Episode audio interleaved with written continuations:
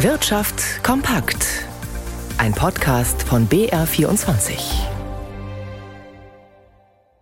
Mit Christian Sachsinger. Der Medienmogul Rupert Murdoch tritt als Vorsitzender von Fox News und News Corp zurück und beendet damit seine mehr als sieben Jahrzehnte lange Karriere.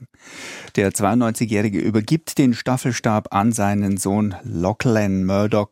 Dieser werde alleiniger Vorsitzender der News Corp und weiterhin CEO von Fox bleiben, teilten beide Unternehmen mit.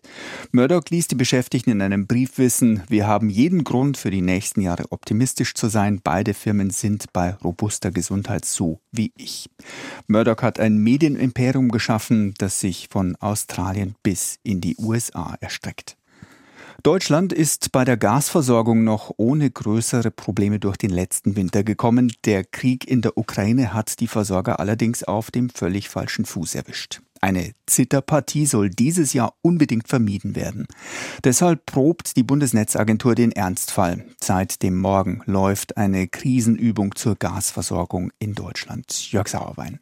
Es ist ein Szenario, das sich niemand wünscht. Der Druck im Gasnetz sinkt immer weiter ab. Das könnte dazu führen, dass es in Millionen Wohnungen kalt wird. Denn bei zu niedrigem Druck schaltet ein Sicherheitsmechanismus jede einzelne Gasheizung ab.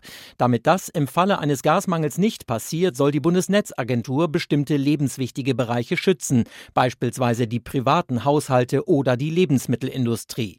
Im Ernstfall kann die Behörde anordnen, dass andere ihren Verbrauch reduzieren müssen. Das sind vor allem Unternehmen, Unternehmen, zum Beispiel in der Chemie- oder Automobilindustrie. Im Praxistest wird jetzt durchgespielt, wie das funktioniert und auch, was getan werden muss, wenn sich jemand nicht an die Anordnungen hält. Der Krisenstab in Bonn übt das heute mit so vielen Beteiligten wie noch nie. Allein mehr als ein Dutzend Netzbetreiber machen mit, außerdem Gasspeicherbetreiber, zahlreiche Industrieunternehmen und Behörden in Bund und Ländern. Auch wenn die Ausgangslage vor dem Winter besser sei als noch vor einem Jahr, sagt Bundesnetzagenturpräsident Klaus Müller, es es gebe immer noch Restrisiken.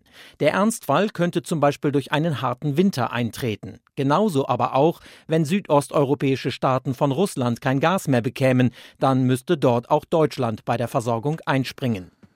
In der Schweiz, in den USA und jetzt auch in Großbritannien. Drei Notenbanken haben gestern und heute eine Zinspause beschlossen.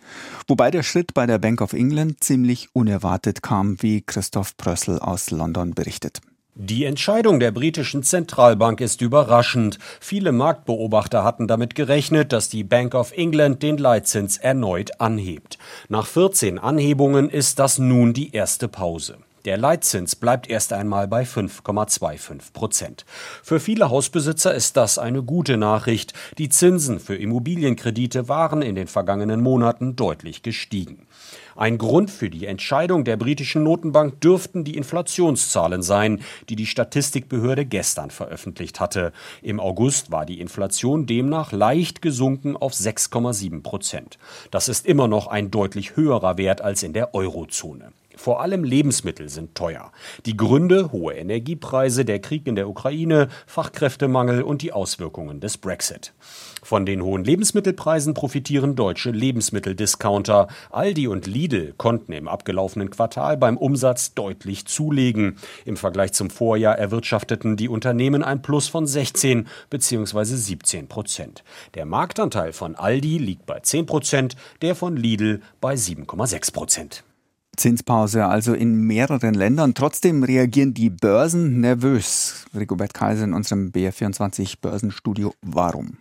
Weil diese Zinspausen möglicherweise nicht das Ende der Zinserhöhungen sind, denn im Prinzip haben alle drei Chefs der drei Notenbanken angedeutet, dass sie, wenn die Inflation weiterhin so hoch bleibt, dass sie dann weiter die Zinsen anheben müssen und es auch tun werden. Und da hatte man vermutlich an den Börsen etwas optimistischere Töne erwartet, vor allem von Jerome Powell, dem Chef der amerikanischen Notenbank, aber das ist nicht eingetreten und so entsteht dann eine Situation, die wirklich äh, sehr prekär werden könnte. Auf der einen Seite steigen die Zinsen weiter, auf der anderen Seite sieht man in vielen Volkswirtschaften in den USA auch, jetzt in Europa natürlich auch, das neueste Verbrauchervertrauen ist deutlich rückläufig, dass eben die Volkswirtschaften dann doch in Rezessionen hineinrutschen.